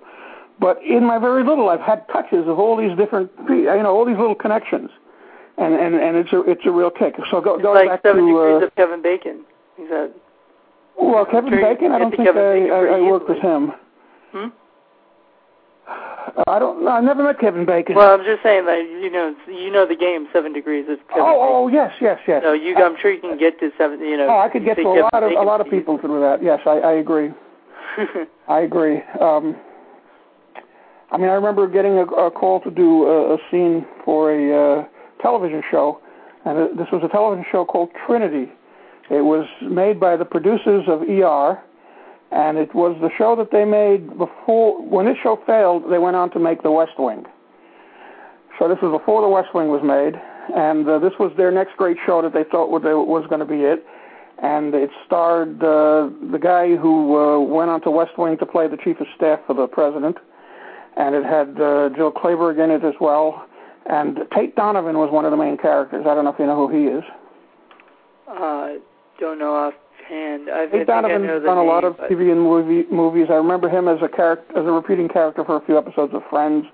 where he was uh, Rachel's customer uh, at, when she was working in a, in a fancy men's clothing store that she tries to connect with.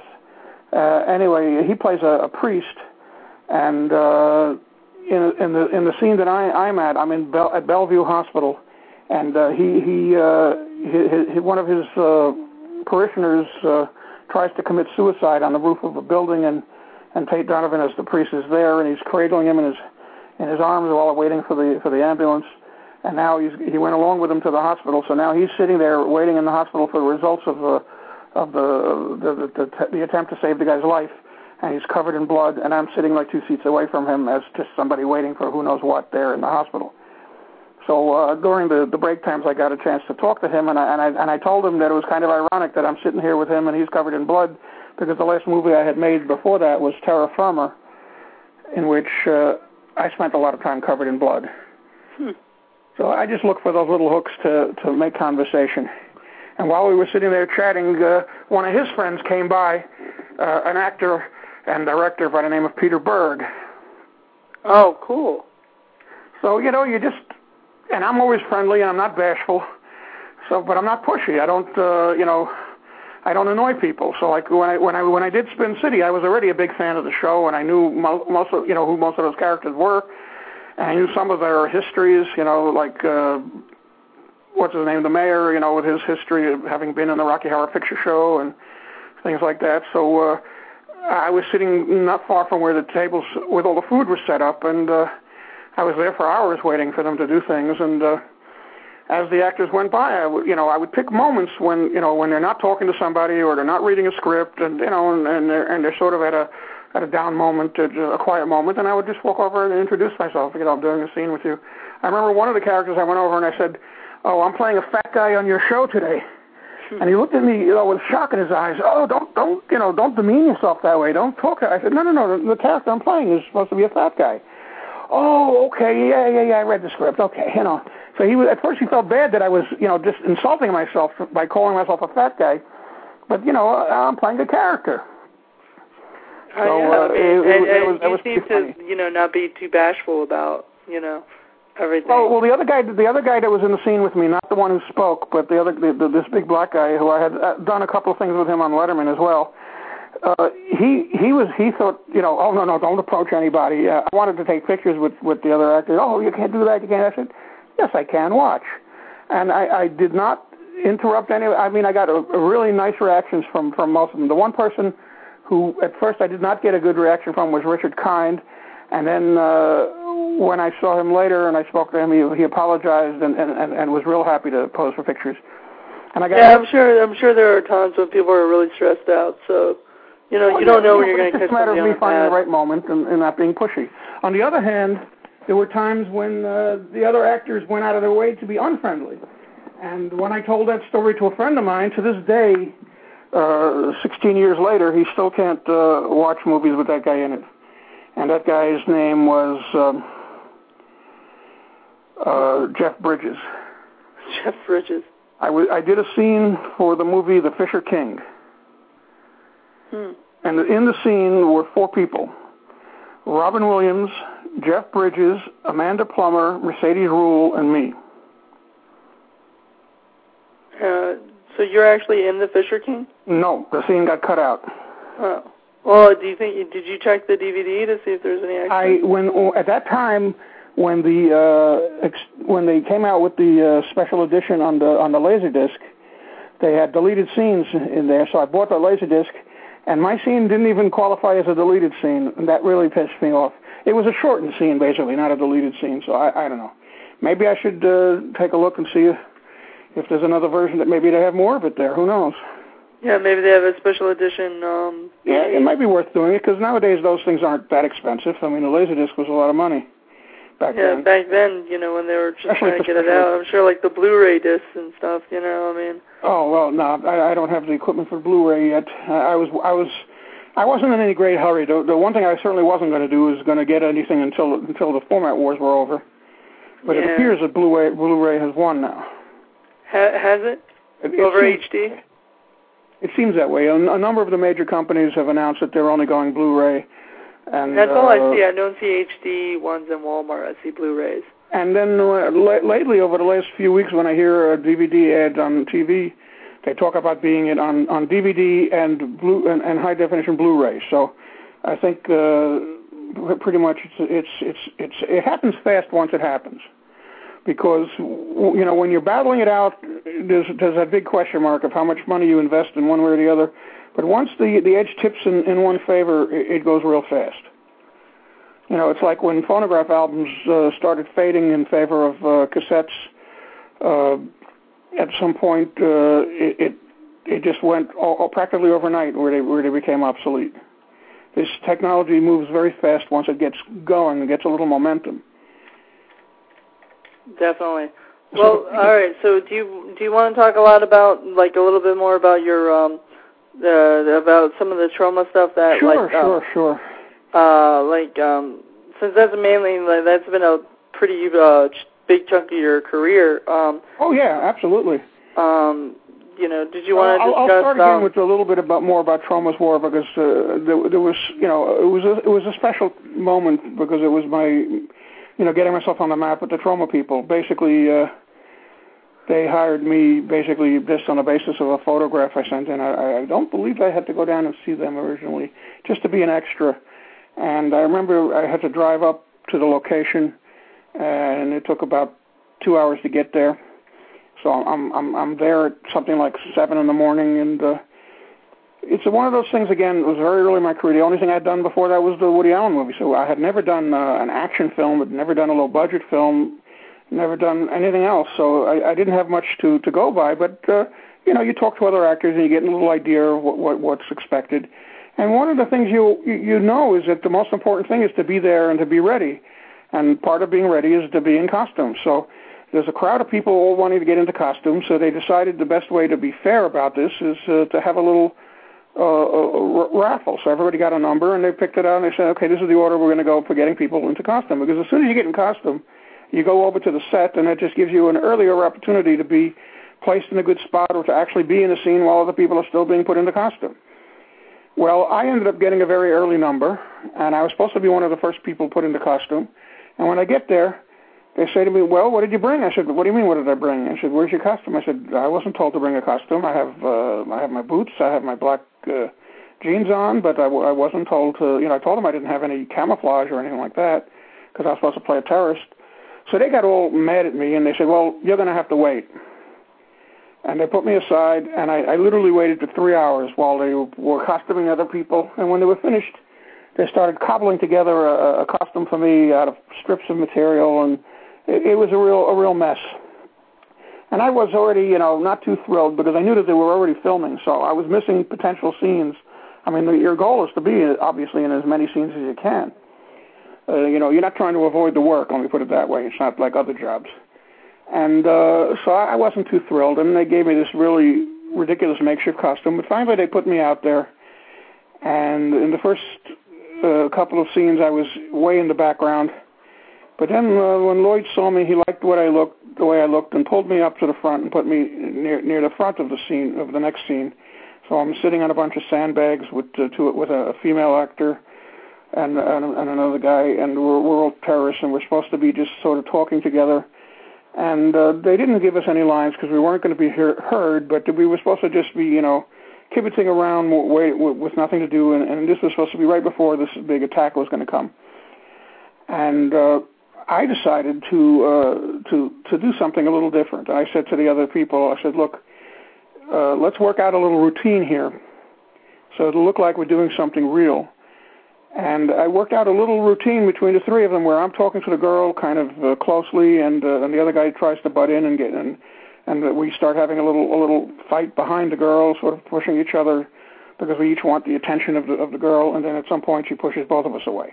So this was this little little thing I worked out. I said I wasn't sure how much of it would end up on film, but I figured at least when people watch us, they could think we're doing something real. And then at another point, earlier even than that, uh, instead of just sitting there uh, pretending to talk or talking about the weather, that, that, which is something people do when they're trying to talk, when they have nothing to, officially to say, I decided to tell them the story of my experiences working on the Woody Allen film. And as you can tell from today, that, you know, I like telling stories. Mm-hmm. Well, we did all this stuff, and I did different scenes with them that day, uh, background scenes, foreground scenes, whatever, but all extra work. And then they told me to come back uh, two days later. So this was a Sunday. I was going to come back on Tuesday. Monday, I went and I rented The Toxic Avenger and The Class of Nukem High because I had never seen them before. Watched them both. Uh, I guess because I had never heard of Troma when I actually went to see went to do this that movie. I had heard of The Toxic Avenger, but I'd only heard of it in, in in the sense that a science fiction convention I went to was supposed to screen it, and last minute they decided to cancel it because they found out that the movie was very disgusting. Hmm. So uh, that was the only thing I knew about it. So I went and rented them, and I watched them on that, that Monday. And uh, you watched the like R-rated version, right? Yeah, yeah. I don't think there was any other versions of it. There wasn't like a, the head Christian in the videotape days, and uh, you know, but still, it, it was it was a, a bit of an eye opener for me. I had no idea, you know, what I was getting into, but it didn't didn't bother me. So when I showed up on on, on Tuesday, everything had changed. Uh, they they greeted me uh, much quicker. The costume people pulled me right over. They had gone shopping and picked out some better uh, costume for me and took care of me immediately. And uh, and uh, the other crew people were saying hello to me right away, you know, you know, greeting me before I could greet them. And it was like suddenly I had become somebody, I, I, and I didn't yet know how.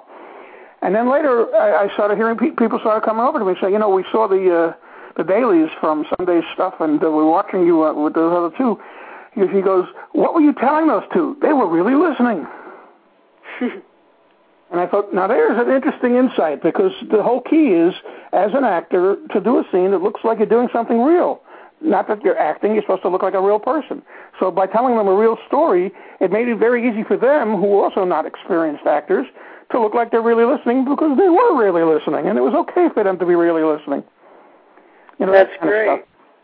And apparently it got enough of Lloyd's attention, because uh, first thing that, that that morning they were setting up this uh, this big scene where they were going to have somebody, one of the terrorists, run across the compound, uh, chase this blonde shooter in the back and and, and, and enjoy it. And they actually did a walkthrough of the scene with somebody doing that, and me and I was in the background again, and uh, with one of the assistant directors setting it up. And then Lloyd comes over to see how it, how it looks. And uh, he starts yelling at the assistant director, hey, I told you I want Joe to be the killer. Because apparently he had liked what I had done the, the day before, the two days earlier. And he, they pulled me out up front. They, he, Lloyd introduces himself to me and uh, puts me into this character, and uh, the rest was history. I mean, uh, uh, the next day when I continued to work, uh, uh, Michael came by, and uh, he introduced Michael to me, and uh, he told me I was a natural, you know. I, I thought about it later, and I said, you know, they they they have a unique way of paying people. They pay them compliments instead of money, mm-hmm. which was okay, because I was promised a dollar for making that movie. I never got the dollar. A dollar? A dollar, yes. That was the contract I signed. Didn't get the dollar. Didn't even get a T-shirt. Maybe Lloyd will give you a dollar right now. Actually, I told that story to Lloyd in front of another uh, producer about, I don't know, fifteen years later, and the other producer reached into his wallet and paid me a dollar. Huh. It was, I, you know, I mean, I, I was... He, he, he's technically no, a producer on... I certainly wasn't worried on, about uh, not getting the dollar. On uh, Troma's War now. What's that? That producer is now a producer on Troma's War now. No, I don't know who that producer... I don't remember. Oh, I was kidding. It was somebody I, I met at, uh, at Chiller. It was a, uh, at the Chiller convention, which I went to many times representing Troma.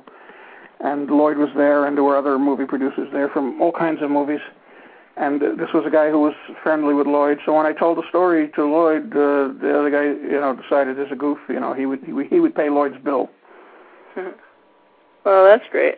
Mm-hmm. So, uh, in fact, when they asked me to come back for the third day uh, to do more work on Troma's War, I told them I, I really couldn't do it because I had only taken three days off work, Monday, Tuesday, Wednesday, and I was there on Sunday. I was there on Tuesday. They wanted me to come back Wednesday, but their days were very long. And if I spent another long day on Wednesday, I would never be able to make it to work on Thursday, and I, I, I had to. So they said, well, how many hours can you give us? So I, I, I, I got them to agree to me coming in at uh, you know ten o'clock and, and leaving by four o'clock. And they said, okay. And I got there, and they took care of me right away. They got they had a number of different scenes set up for me, a number, a number of different shoots set up for me, and they literally had uh, the, the main cameraman and the second and the second unit, and I was just rushed from one to the other. So where normally you're spending a lot of time waiting around doing nothing, For me, that day was exactly the opposite. I, I come in to do one scene, and immediately I'm, I'm carried. I'm, I'm walked away to do another scene, which was in the same time being set up somewhere else on the on the set. So they wanted to get the most they could out of me that that, that day. Hmm.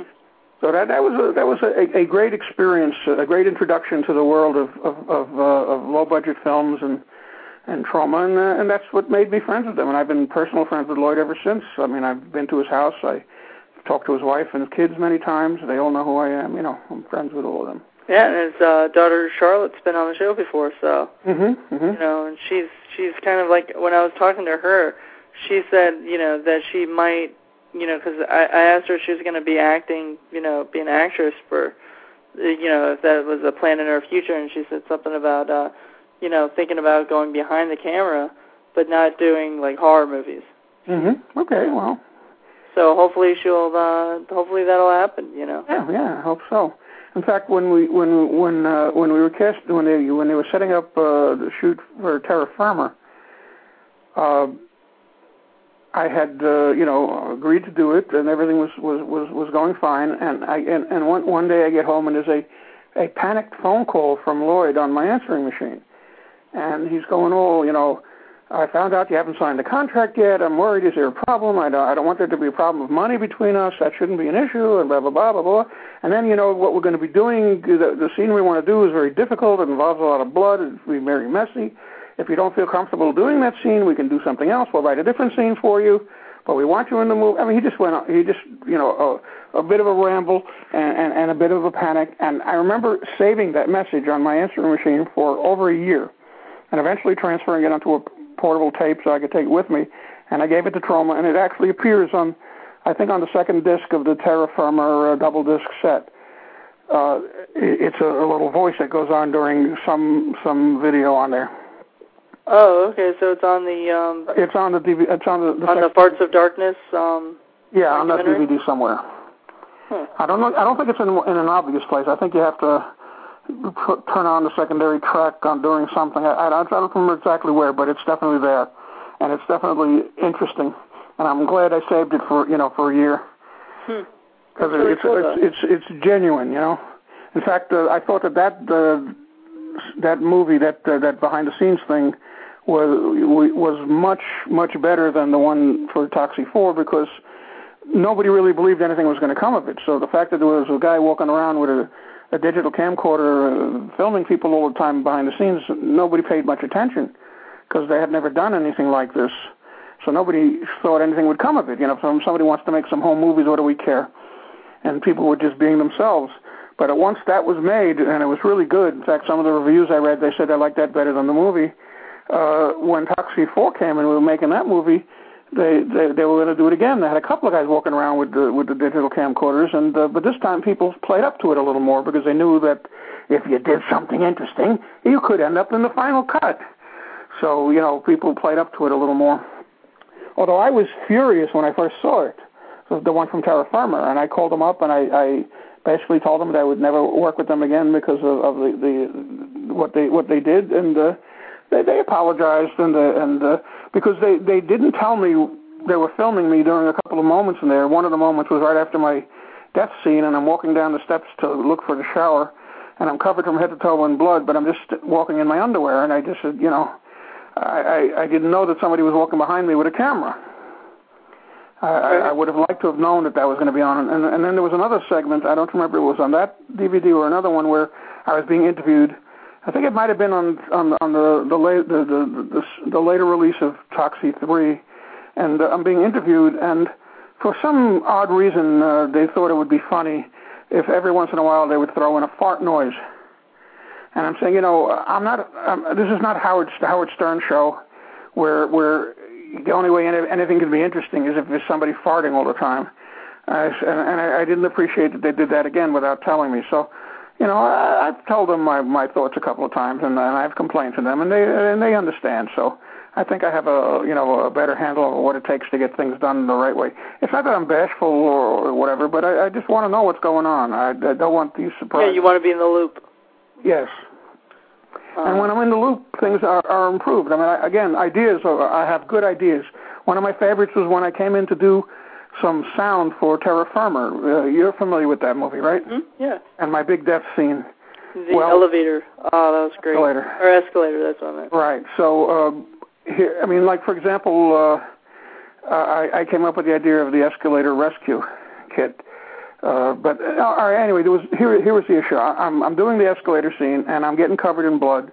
And, uh, and, and, and you know, there was a lot of screaming and yelling and whatever. And, and they would cut and then reset and, and continue shooting more and more. So when they went back and played it back after the fact, they, they noticed some ambient sound that they didn't like, and they wanted to redo uh, my screams.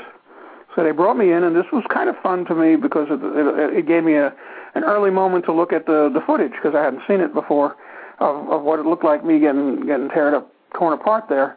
And uh, and they told me, this section here, we like your, your screams the best, and they're showing me that section, and I, and I realized why they liked it. Because during that section, the combination of all the different things that they were doing, the, the they had these two streams of blood coming up from underneath the, the foundation there that were being pumped up by this pump that they had off, off camera, and it was squirting blood in my direction. And in that very moment, based on the angles of where I was, the blood was shooting straight into my mouth. So the screams were affected by me gurgling on the blood. I said, well, this is not going to be easy to recreate. And I gave it some thought, and in a matter of a minute, I came up with a solution. I sent them to the grocery store downstairs to buy a bottle of water, because uh, I, I don't drink water out of uh, the Troma water, water, water faucets, that's for sure. And uh, I basically sat back in the chair with my head pointed towards the ceiling, and I had him put the microphone over my head, and when it came to those moments, I literally just poured some water into my mouth, and I, I let it dribble out as I screamed. And it didn't bother me, and I, I mean, you didn't have to. Be, it didn't have to be blood. And uh, if I ended up getting my shirt wet, so what? You know, it's just water. And I and I gurgled the water as I screamed, and, and, and we got it done. Nice, nice, and that's a really cool idea. Like, you know. yeah, yeah, yeah. You gotta you gotta come up with a solution. On the other hand, there were other things that uh, w- w- that I found hilarious. In fact, if you watch it very closely, you might be able to pick this up. We did the scenes of uh, of me being destroyed. In in a, in, a, in in their uh, office there, not at their main office, but the production office that they had set up for the filming, and uh, I got covered literally from head to toe with the fake blood, and uh, I, I washed off most of it before I, I, I went home. But when I went home, I still had a lot of blood in my hair, and when I got home, I, I, I showered and, and I shampooed my hair like five times, and my hair is generally fairly white. Uh, and I thought I had gotten it all. I thought it was clean. Well, apparently it wasn't perfect, because if you look real close at some of the scenes at the at the real escalator, which were filmed the next day, you might be able to notice a slight pink tint to my hair. Hmm. I never noticed that, but I have to. I guess I have to look back. I, I believe that I did notice it, but I'm not sure how how easy it would be. I mean, sometimes I notice things. I mean, I, I did a movie with. Um, called Three of Hearts, I, uh, where I did a, a, a, an extra part. And that, that movie was William Baldwin, Sherilyn Fenn, and uh, uh, what's her name? Uh, uh, I forget the third, the, the Kelly Lynch. And it was a, it was a three-way love triangle thing. And uh, we were filming in Washington Square Park. And when, when the final cut of the movie, when I finally saw it, I noticed myself as an extra in two different places in the same scene, because there, there, there's, a, there's a conversation between Sherilyn Fenn and Kelly Lynch, and the camera would move from looking at one of them to looking at the other. And when they were looking at one of them, I, I was in the background as a hot dog vendor, and when they were talking to the other one, I was much for, further away in the background, just walking by along the outskirts of the park. Because these were filmed separately. They don't film them, you know, okay, we're going to talk to you now, we're going to turn and talk to you. You know, you do one whole thing and then you do the other whole thing. So, I, but no one will ever notice, because I was too far away in the, in the in the one where I was in the background. But I knew it was me because I recognized the, the, the, the bag I was holding, the, the, the duffel bag I was holding, and uh, I remembered what I did. So it's kind of, kind of funny how those things sometimes work out. Yeah, definitely. Well, um... I'm gonna probably have to let you go, because I know you're, you've been, uh, you know, you've been talking about doing a little bit, like more than an hour, but not, not well, too actually, much more. Well, actually, I don't care. I could talk all night right now. I'm, I'm, I'm, but it's up to you. Oh, yeah, yeah. We're going to probably have to end it pretty soon. But um, hey, that's that's your choice. But but thank you so much. Um, I, I do want to, um, you know, before we go, I do want to talk about a little bit more about, like, your website and stuff like that. So people. Well, I can tell you that my website is pretty much, uh, has been untouched for a good number of years, because there was a time when I, when I was developing it uh, with a friend who was doing the work. In fact, the person who was doing the work was a well-known uh, uh, Troma actress. Uh, Lisa Gay was my webmistress. Hmm. Uh, that was the kind of work she was doing at the time. I think she may still be doing it. I'm not sure. Uh, but uh, I, I, well, at some point, uh, I couldn't afford it anymore, so I, I stopped doing it. Uh, so it still sits there. The only reason why I actually keep it is because there's a lot of stuff out there that people, you know, may not have seen. There's a lot of pictures, and it cost me very little to leave it just the way it is. I mean, obviously, if I knew somebody who would be willing, you know, to volunteer some time just to put up some pictures on there, I got thousands of pictures of, of from everything I've done since then, and lots of uh, nude pictures from all the photography I've done, including the special effects photography with the black light. With, there's a couple of examples of that on the on the website. They've done h- hundreds and hundreds of photos in black light that are absolutely outrageous. Um, I think one of the cool there, things is you should get somebody to do uh, a MySpace page for you. Uh, you know, I have I have the time because I'm really not doing anything else, but I don't have the uh, the patience to do it myself, or, or I don't right now. I don't have the technical knowledge of how to do it, and and I probably I'm sure I could learn it because the the last job I had before I retired from my regular job was working for I B M. I've worked in the computer field for you know close to thirty years. But uh, I, designing and building web pages is not part of my work. I was working with bigger machines than that. And uh, so I'm really, you know, I haven't done the the, the, the studying necessary, and uh, I really don't feel up to doing that right now. Physically, I'm not well enough to spend hours sitting in front of a computer. But uh, if somebody wants to do it and is willing to volunteer some time to do it, I'd be happy to provide the information and, and to come up with uh, what to say, you know, the text and things like that. And I got loads of pictures, so... But what's out there is still, I think, interesting for anybody who's kind of curious. Is there's some interesting pictures and stories in there. Uh, uh, so I, I leave it there because it, it gives me, a, I do all my email through it, so I, I, I tell people to email me through that because just in case I change my, my uh, email provider, my, my internet provider, I don't have to worry about changing the name. This was years ago before everybody got their email through whatever, Yahoo or whatever. So I, I did it that way, and that's the way it's been set up for years, so. It doesn't cost me that much to keep it. It doesn't cost that much to keep the domain. And uh, and I have no trouble remembering what my email address is because it's j f at joe fleishager dot com. I think I can remember that. so, uh, you know, that that's that's the website. I assume you've seen it? Uh, yeah, that's how I contacted you, I guess. You oh, know, yeah, yeah, that's so. right. And the, and that first image you see is a black light picture of my face from a, a shoot that we did for Troma.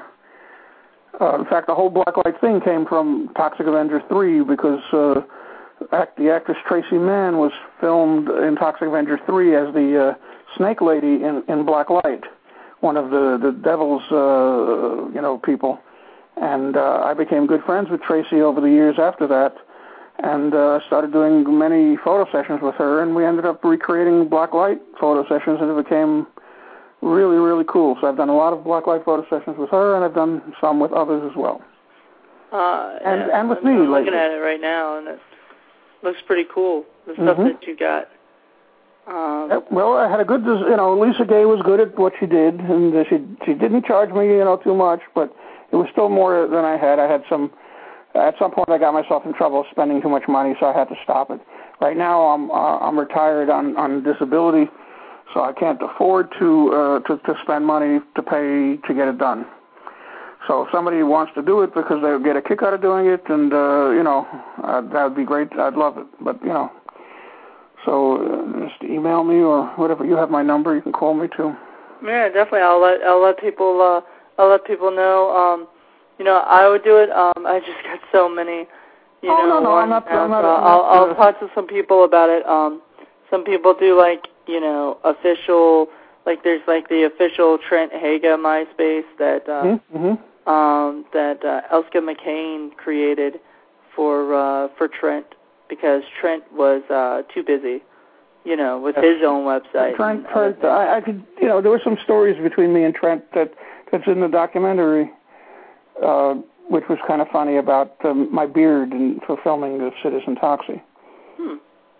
But um, uh, you have to go back to the documentary to see that. We won't tell you. Okay.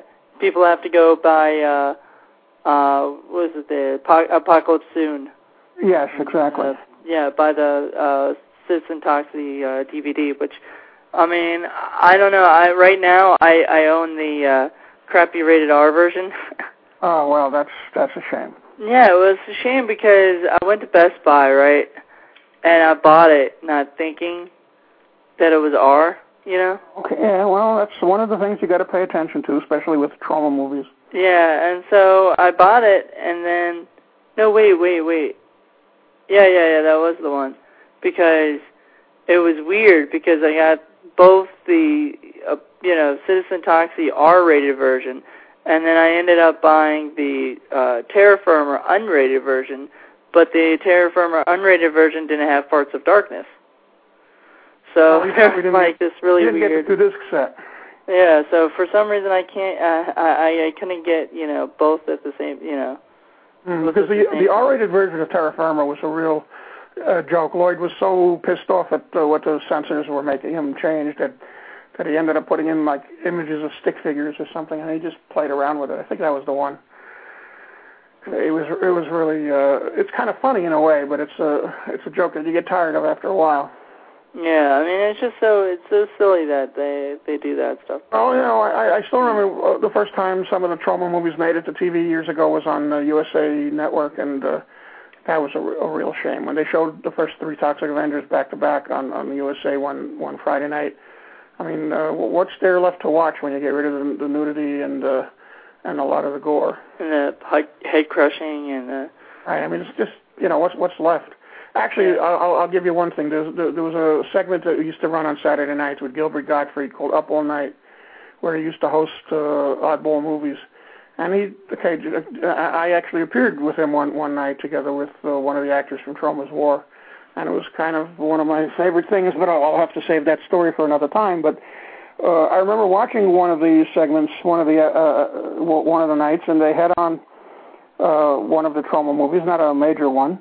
And, of course, it was edited to, to get rid of the nudity. But the funny part was uh, Gilbert Gottfried constantly was trashing the movie because it wasn't a great movie, but it was part of his uh, his bit would be when he'd come on during the commercial breaks and he would trash the movie. And at one point he started trashing the scene we had just seen, and they replayed a segment of the scene uh, during the commercial as part of to support his making fun of it. Only the, the replay portion was not edited. And, and in that replay portion during his the commercial break, uh, the nudity was there, which was not normal for U S A Network. So it was, it was it was an oversight that I thought was pretty hilarious. That's awesome. Mhm. And uh, you know, uh, Up All Night they had done. What's that girl's name? Um, Rhonda. Did Rhonda Shear do it? Rhonda Shear. Yeah. Now she sells underwear on one of the sh- shopping channels. But uh, she was also in. Um, you know, she's got a Troma connection in a way, because Barack Epstein used her. Uh, in his movie, um, yeah, the, the the women's prison movie um, that he did, uh, um, that he was a, he was a parody of women's prison movies. Um, God, um, uh, you know, I'm really bad because uh, Prisoner of Go-Go. Oh, okay. Um, I don't know if you ever saw that. I don't think so, but you know, it's funny because I just remembered one of the other movie titles that I was trying to remember earlier. The Western movie that I think Indiana Allen was involved with, I think it was called The Rowdy Girls. Hmm. Was it a, uh, pr- a women in prison? No, it was a Western, The oh, Rowdy. Western, okay. It was made out in California, and it had uh, uh, it had a couple other playmates in it or whatever. Hmm. Um, but I was trying to think, um, but, uh, but you know, Prisoner of Go-Go, I think, or something like that. Uh, no, Prisoners of Go-Go. And uh, Rhonda was, you know, and the the Troma connections, like Lloyd, of course, shows up as a cameo, and it, like he always, you know, and, and that's what's so great about Lloyd is he will do these like small cameos for these movies just to help, you know, get them out there, you know. Sure, he he was in Slither. Uh, though he was cut, I think. No, no, no, he was in the final version of it, but just a brief part sitting in the in the sheriff's office. And I think he was also in... Um, was he? Because I just watched... In Orgasmo. Yep, yep. He was definitely in... Um, and Orgasmo. If you look real carefully, you'll see him in the original Academy Award-winning Rocky. Yeah, uh, playing another drunk bum. Exactly. That was the, that was his claim to fame. I mean, he. I, I remember some of the other mainstream movies he got into. Uh, the movie The Final Final Destination, which is starring Kirk Douglas. Uh, Final not no Final Countdown rather, starring Kirk Douglas, and uh, he plays Lieutenant Commander Lloyd Kaufman. What? Which one was that? Final Countdown, I believe it is. It's uh, it has uh, Kirk Douglas in it. I think it has Charlie Sheen in oh, it. Oh yeah, that's one of the ones he Sheen. talks about in his book. Yeah, and uh, just helped out on. Right, but he ended up playing a character in it as well. Uh, uh, he played the radio guy uh, trying to get signals uh, when they appear. When they end up traveling in time, their radio signals aren't working anymore, so he gets involved. But his character, I believe, was Lieutenant Commander Lloyd Kaufman. Huh. I guess they didn't want to be, you know, put too much of a burden on his uh, on his mental capacities to come up with a, a different name, you know, to remember a different name. Uh, yeah, and I tried watching. I wasn't a big fan of The Battle of Love's Return. Mm-hmm, mm-hmm. Well, that was very early. But I really, really did love his commentary on it. So mm-hmm. Isn't that the one with Oliver Stone? Yeah, I believe so. I believe Oliver was, had a small part in it. Or mm-hmm. whatever. Um, and you know that Lloyd was in school with uh, George W. Was he? Yep, in, cl- in the same classes in some cases. Oh, wow. So Same, same year, I guess, or whatever. That's so funny. He he should have made it. Uh, I wonder if he picked on uh, George at all. Huh. I don't know, but I do know that he was questioned about it on, on one of his appearances on, uh, uh, I think, with uh, with Bill Maher or somebody like that. I think he was on one of those shows, and they talked about it. To uh, to George W? No, they talked to Lloyd about George. That would have been weird if uh, Bill Maher was, you know, asking George, uh, George W., did you work with, uh, did you ever uh, have a class with uh, Lloyd Kaufman? That's what I heard. Well, you know, uh, who, who knows what uh, George W. remembers from, from those days. I think in those days he was pretty much uh, inebriated, I would think. Yeah, and you know what? He was allowed to get away with a lot of things because at that time, before it was before he was probably starting to go into politics. Oh, absolutely. You know, so he could go and get away with a lot more stuff back then, and then all of a sudden have to kind of changes ways a little bit more, just so. Well, it's a standard. It's a standard pattern. It happens with a lot of people, uh, but uh, he has been, you know, without. Uh, I think that's probably why why he's not as comfortable in front of the microphone because they don't let they don't let him drink before before the, the news conferences. So I'm sure if he if he had a drink, oh, he'd be like, ah, yeah, I'd love to come over here and talk to you guys for a little bit. Mm-hmm. Well, I mean, uh, what, what can I say? I mean, he's just not good. He's not a good public speaker. It, it just that's the way it is, and not everybody is. Yep. But thank you so much for coming on tonight. Uh, you've been an excellent guest, and thank you. You've been t- talking about a lot of really, really fun stories, and oh, I'm I hoping got, a lot more people get. I got plenty. I got plenty more where this came from because I, I I remember everything I did, and I remember the interesting parts of them. And, and as we speak, and as I talk about one thing, and there's three other things popping into my head, and it's just a matter of filtering them out. But uh, uh, there, there, there's more. So if you ever want to do this again, just let yeah, me... definitely. I'm thinking about having another show, um, especially if you'd like to have another show with a, a, another person to come on too, and kind of discuss, um, you know, you know, kind sure, of sure. Just maybe tell like me a, who, uh, you mean somebody I know or somebody uh, who's interested or what.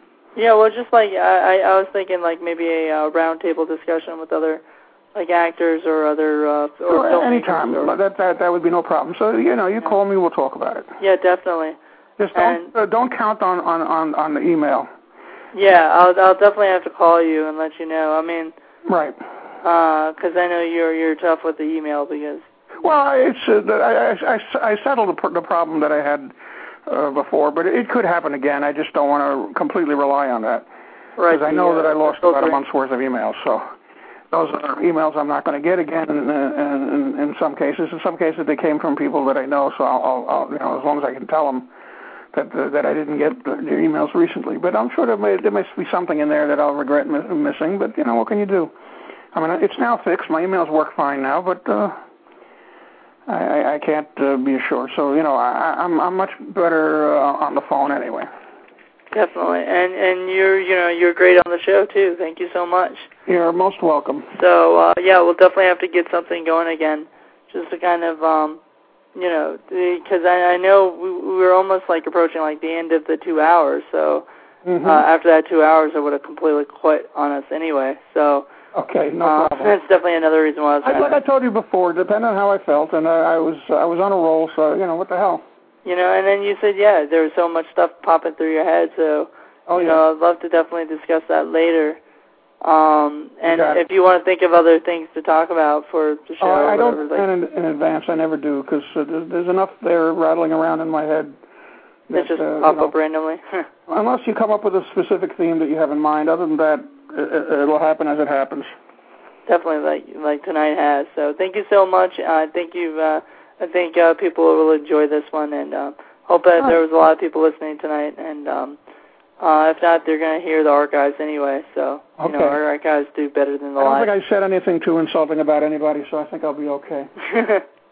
People aren't going to be sending angry hate letters to your email. Well, maybe that's the right place to send it, because maybe I won't get it. it'll, it'll get filtered into your junk mail. Sa- safety net there, yeah. All right, take care. Well, thank you. You have a uh, you have a good one, and good luck with all the projects that I'm sure you'll you you should begin some sometime soon. I'm sure. Oh uh, yeah, um, I'm sure there'll be some more. So thank you so much. Okay, bye bye. Goodbye. All right, everybody. That was uh, Joe Flyshaker, um, star of Troma's War, uh, Terror Firmer, Tromeo and Juliet, uh, Citizen Toxie, and uh, Toxic Avenger two, three, four, basically. And uh, lots, lots, lots more Poultrygeist, um, tons, tons more. So thank you guys so much for listening to the show, and um, hope you guys enjoyed it. Bye.